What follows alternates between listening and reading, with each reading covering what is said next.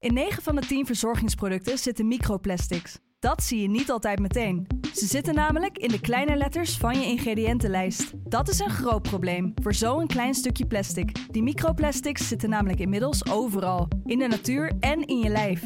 Gelukkig zijn er ook merken die gewoon microplasticvrij zijn. Want dat het anders kan, dat weten we bij Weleda, Lekker Company, Marcel's Green Soap, Naïef, Smaal en Witlof wel. Dus check de kleine letters. Die hebben de grootste impact. De stroom. Van tijd tot tijd voel ik mij als een wandelende klodder mayonaise. Wat doe ik met mezelf? Waarom lukt niks? Hoe pas ik in deze malaise? Niet altijd, maar vaak wel verandert dit op stijl en sprong als ik mijn joggingsbroek verruil voor pantalon of spijkerbroek of andersom. Switch it up. Meteen heel ander persoon.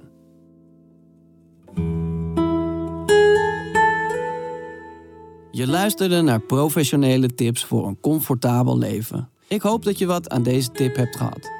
Dat je de boel even de boel hebt kunnen laten. Heb jij zin in nog meer fijne podcast? Luister dan eens naar Vader of de podcast Use and J New Emotions. Geniet. Liefs, Pepijn.